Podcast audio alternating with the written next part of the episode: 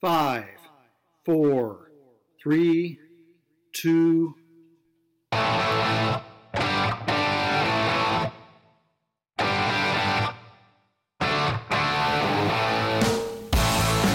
Hey, welcome back to the podcast. This is your host, Rob Anderson, one dive at a time. Happy to be happy to be back in the pseudo studio. As you guys know, I don't put a whole lot of production effort into this. I've got a little Zoom PodTrak P4 that I fire up with a mic. Don't really do any editing after that. And then when I'm out on the road, that's where I'm using the Zoom H1. And by the way, I don't do any sponsorship or advertising. That's just what I'm using, okay? I do that because I want to be able to tell you about the things that I use and the things that I believe in uh, that help me in doing the podcast. Same thing with my dive gear. I am going to push some product on you today, though. But it is good to be back. I'm back from Texas, and the the the trip down there was really good. Got a chance to spend some time with my folks. Uh, we had planned to do a dive on the Comal River, and what happened was we actually took the cold weather from Idaho down there with us. So, my apologies to everybody in Texas. I hope you enjoyed winter. From what I understand, the day we came back, temperatures were already back into the low 70s and uh, and mid 70s. Anyway, so uh, you're welcome. I brought the weather back with me. So, anyway, hey, I um, I'm gonna I'm gonna I'm gonna talk about a kind of a controversial subject today. And I've got this out on the Scuba Rob blog. If you go out to scuba, if you go out to scubarob.com and then look under words and research of a scuba monk, you're going to find the blog. And on the blog, oftentimes are the written format or pseudo written format of what I do here on the show. And oftentimes I'll write a blog and I think, man, this would really be so much better conveyed if I did it uh, you know, had you know shared those same thoughts and feelings on audio versus just written word. So you'll find a lot of similarities between the two. At some point, I'm going to create a separate podcast website so that I'll have the podcast there. Uh, the, the, the link the link to the audio portion of the podcast as well as any any information or anything like that. But what I'm going to talk about today is my feelings about diving alone. Now, as an instructor, for now, I cannot condone that because diving is a buddy sport. But I'm going to talk about the reasons why, when I'm not in an instructor role, that I do I do enjoy slipping away by myself. I'm going to talk about some of the training that I've undergone uh, to do that, and I'm not going to really talk. There's been so much talk about the risk. I'm going to talk more about the benefits of why I do it. And again, as an instructor, I am not condoning those actions, but as a diver, I'm going to I want to be very transparent with you. I would be lying if I told you I did not dive by myself. I would be a total heretic uh, if I did that. So I'm I'm not going to sit there and pretend that I don't dive alone. And I'm going to tell you about even when I'm with others how I really I really am kind of alone. Before I get to that though, I've got to share some exciting news with you. Both for Neptune Warrior and then when I started doing the stuff for Aquatic Awakening, which I really need to share a lot of stuff about Aquatic Awakening with you. Uh, but with that and the podcast, I've been getting asked, hey, when are you going to do t shirts? When are you going to do hoodies? When are you going to do cool stuff that has the podcast name on it? Well, I did it. I wanted to do it right, so I held off on launching this for a little bit. I wanted to do it right. I wanted to find something where I was not having to box up packages of shirts or envelopes of shirts and shorts and everything else and try to work with a lot of printers. Now, stuff that we do with Neptune Warrior, we do locally. I, have worked for the past five or six years with local patch makers, local printers, things like that, right? So for Neptune Warrior, the local stuff, I'm still going to continue to do a bulk of that work locally. I like supporting our our local folks. But I had to have something because I got, especially on the Neptune Warrior side, and now getting with this side, I've got a national and even an international audience. And so I had to have something where I could where I could get product and I wanted to look for good products, not just something that comes out of mm, there's a lot of print shops where you can get stuff done on your own, right? I'm not going to mention names or anything. But I wanted to find somebody who could do that. And then I need to find a platform. And honestly, the easiest platform I've found is Etsy. So, and I'll put, I'll put the link down into the show notes. But if you go to etsy.com forward slash shop forward slash aquatic awakening, all one word, forward slash, then you're going to find all the cool stuff that I've been working on and developing, predominantly for the podcast, but you're also going to see stuff on there for Aquatic Awakening, and eventually we'll get some of the Neptune Warrior stuff over there. But I wanted to be very intentional about this. And a lot of you know that sometimes I get really excited about stuff, and even though I have good intent, my execution is not always great. So I wanted to hold off on this. But man, we've got, I've, I've put some stuff out there I think is really cool. So like dive shorts that have got the, the slogan, as long as you've got air, you're all right. We've got podcast t-shirts. We've got stuff that supports aquatic awakening. We've got a journal out there. And so go on out there and check it out. And when you support that, you actually support the show. Remember, I don't do sponsorships here.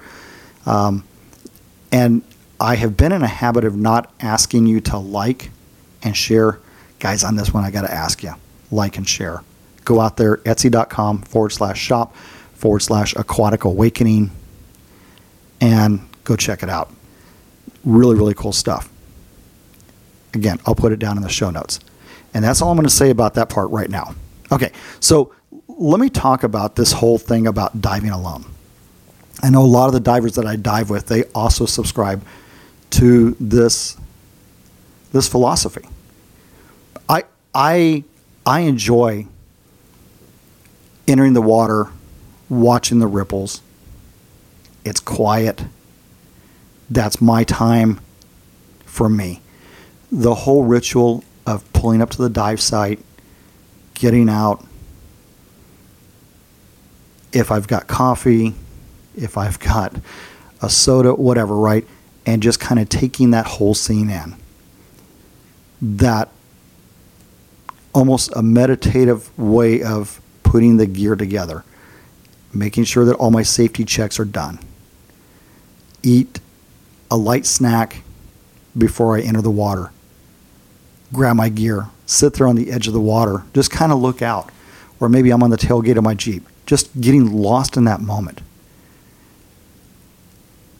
I love it because, you know, as an instructor, I spend a lot of time helping people get into gear and making sure they've got the right stuff and having to run back up to the shore to get forgotten weights or forgotten equipment, things like that, right?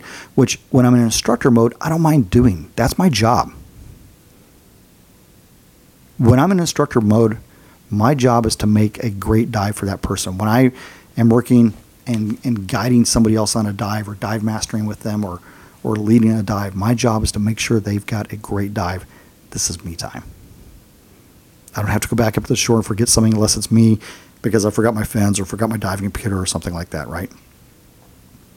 I don't have to listen to the grunts and groans of somebody trying to get into a wetsuit that is probably way too small for them anyway. It's time for me. And I feel like it's a right as someone who is a competent diver, as someone who is confident, and someone who has specifically trained to dive on their own. And, and when, we, when we talk about this, this concept of diving alone, I mean, it is heresy, right? Out in the dive community. For a lot of divers, and you know when they get certified, and as, and as an instructor, I even push this: you don't dive alone.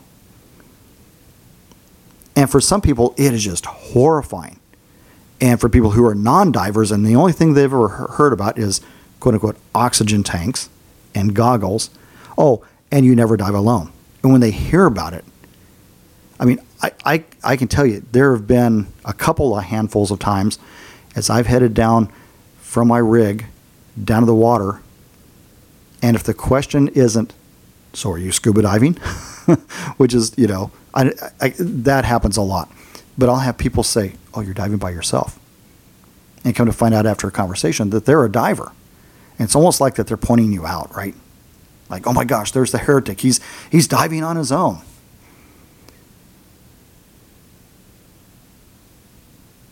Scuba diving actually started out as a solo sport.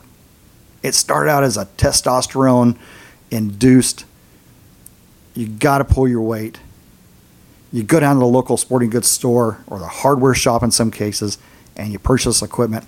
And maybe under the guidance of a buddy, you got certified. Now, by the way, that is not the way to do it today. You need to get professional instruction. There's a lot of things that your buddy doesn't know that can get you hurt and and that even includes you know more advanced type training. You want to be under the guidance and the mentorship of somebody who is a professional that not only understands the discipline but also knows how to deliver and instruct that discipline.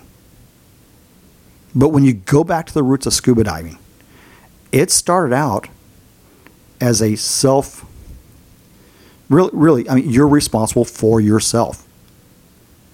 And you look back at some of the old videos of divers going down, they got the double hose rig on, they've got a J valve, they drop down to their dive area, and it, literally sometimes they would take off their dive belts because you know they had enough weight to get them down, but then they were neutrally buoyant, and in some cases negative, negatively buoyant by the other gear that they had on metal backplate, steel tanks, that kind of stuff, right? and two buddies would part their way. When I was diving in New Jersey, when I was diving in New Jersey, that's the way we did shipwreck diving. You drop down the line, the line with your buddy. You got down to the end of the anchor, made sure the other guy was okay, gave each other the okay signal, and you went your own ways.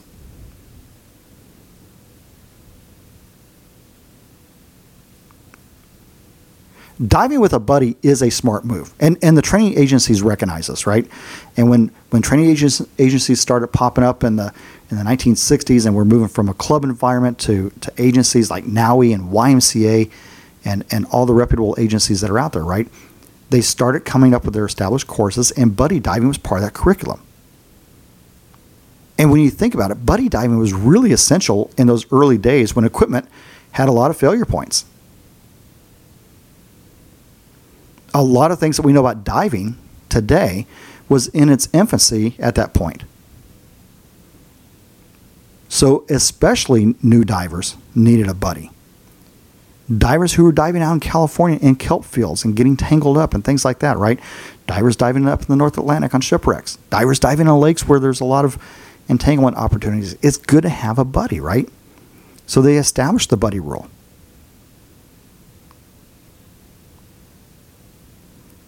Being part of a good buddy, though, means that you understand how to not only self rescue, but rescue your buddy. Honestly, for me, sometimes diving alone is a safer option. Low visibility, silt outs, all those are underwater episodes that I can take care of on my own. And there are cases where I could get a buddy hurt in the process.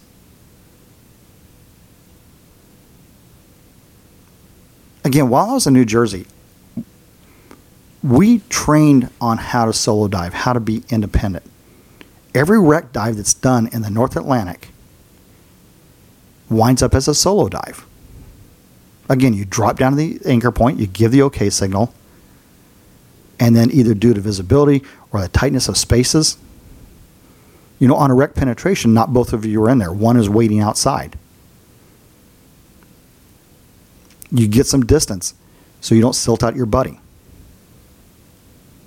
Sometimes buddies will have different objectives. One wants to look for lobsters, the other one wants to look for bottles and, and other artifacts. So essentially, you're on your own. Because of that, and diving in that environment, I got trained on how to resolve issues on my own, how to manage my own gas, whether it be air or nitrox or whatever. have a redundant system. We all dove with pony bottles. And you have a backup for everything that you, you know, for everything that you have. I mean, you carry two knives, you carry two masks. Everything had a redundancy on it. And that carried over when I was doing dives in places that nobody else wanted to go. When I was doing stuff in the Rancocas River and looking for, you know, looking for artifacts there, I couldn't.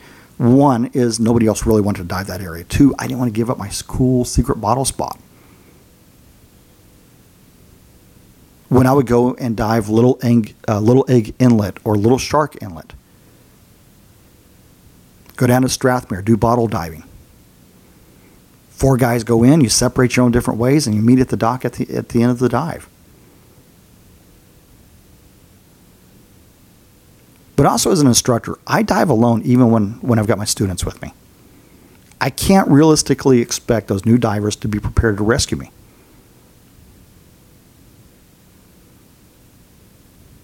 I'm essentially doing a solo dive and I have students in tow. My whole focus is on those students. If something goes wrong, and even though they've been trained, they still may not be adequately prepared to help, whether it be psychologically, emotionally, going a little bit slower than what, than what I would like for them to go.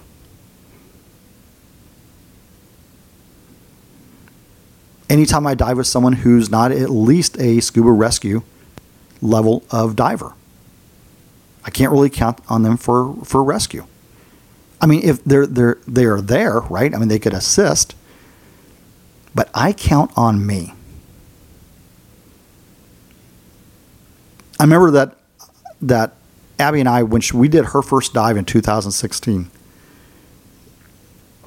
the well, let me back up a little bit. As I was getting ready for that trip, I was in a I was in one of one of the local dive shops here, and just really kind of want to reacquaint get some quick, you know, kind of figure out what dive shops have been doing in the past, I don't know, 10 years or so since I had really been dealing with dive shops because I've been doing, I mean, most of the time it was going in, getting air and going out, right?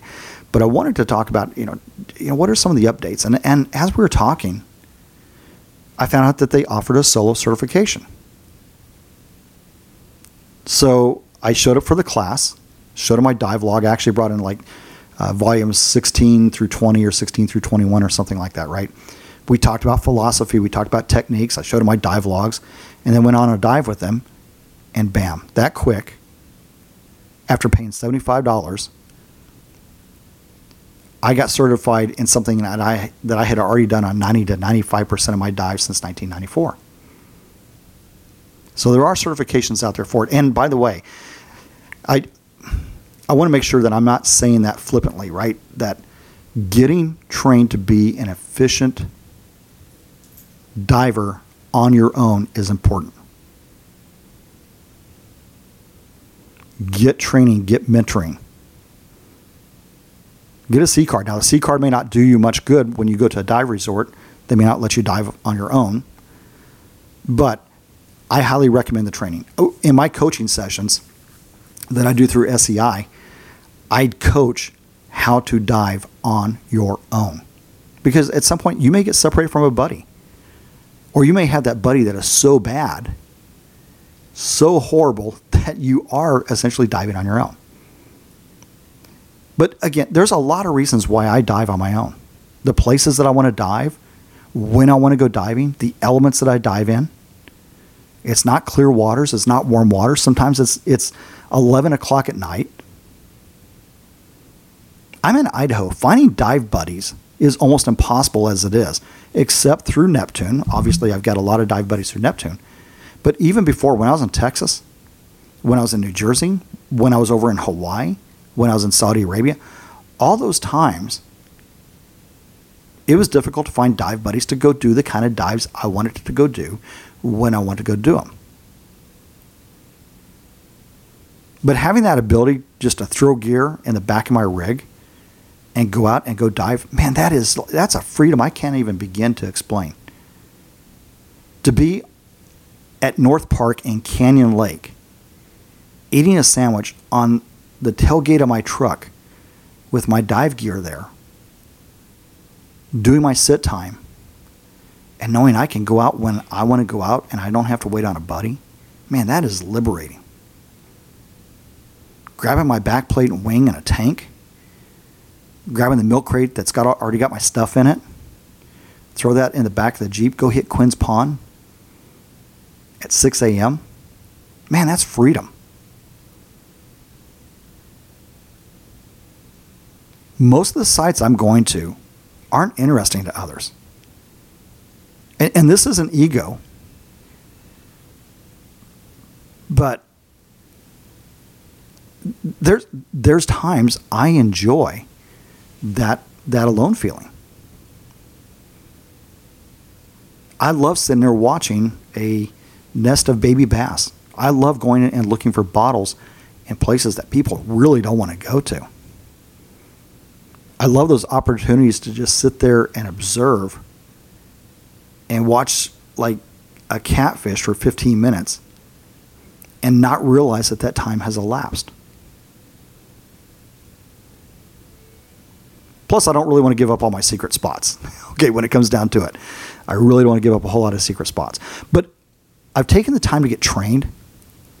I've taken the time to get coached and mentored. I'm confident. I'm competent. And I realize that diving on on your own, that's not for everybody. And again, as an instructor, you know, from the NAUI side, I'm not endorsing that. On SEI, we do teach a course where you are self reliant.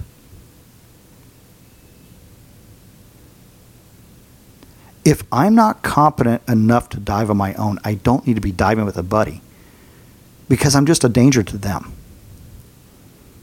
Now, obviously, there's dives I don't do alone. There's new environments. If I'm not familiar with it, or if it if it has advanced diving techniques, I would never go ice diving on my own. Okay, and if you know the, the logistics of number one, if you know the logistics of ice diving, you can't really dive on your own anyway, because it takes a support team. Number two, it's going to be a really cold hell, you know, cold day in hell when you see, and a cold day in Idaho when you see Rob doing ice diving. That's not something I'm, I'm interested in. But when I was diving five caves, five graves in Hawaii. There was no way I was going to do that shore dive without a guide. The first time I did Black Rock and Airport Beach and, and Mala I did all those with a guide. But especially the five caves, five graves dive, man, I needed a guide for that. First time I went out and did spearfishing in the ocean, I had a guide. wasn't going to be on my own. Now, by the way, talk later on. I did wind up on my own on that dive, and it's because of a bad instructor. But again, having having that competence and having that confidence to get through that situation all came from having to be on my own in previous previous dives.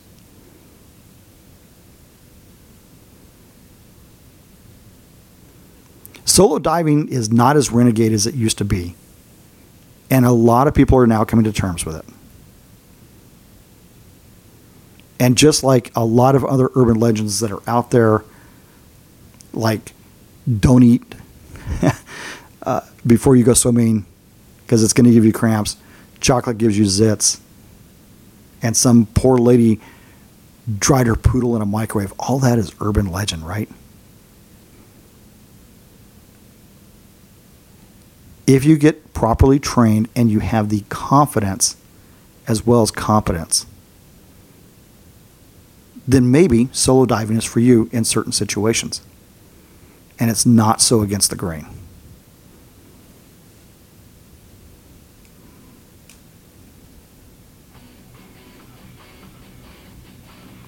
You know, maybe solo diving is a reflection of me. That drive to take care of myself, that desire to stand on my own. Maybe it's that need that I have for quiet, for less stress. Diving alone, it helps me to keep my inner circle small. It provides me a, a lot of opportunities for those contemplative experiences that I crave so much. it's one of those times that I can be a dive team of one and be very content in that solitude.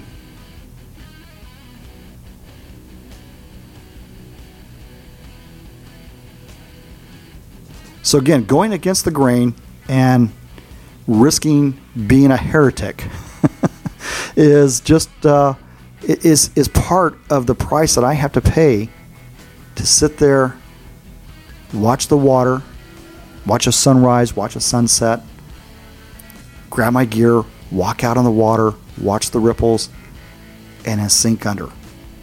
Knowing that I've got training, that I've got confidence, and I've got the right equipment to spend those moments alone. Because in the end, as long as I've got air, I'm going to be all right.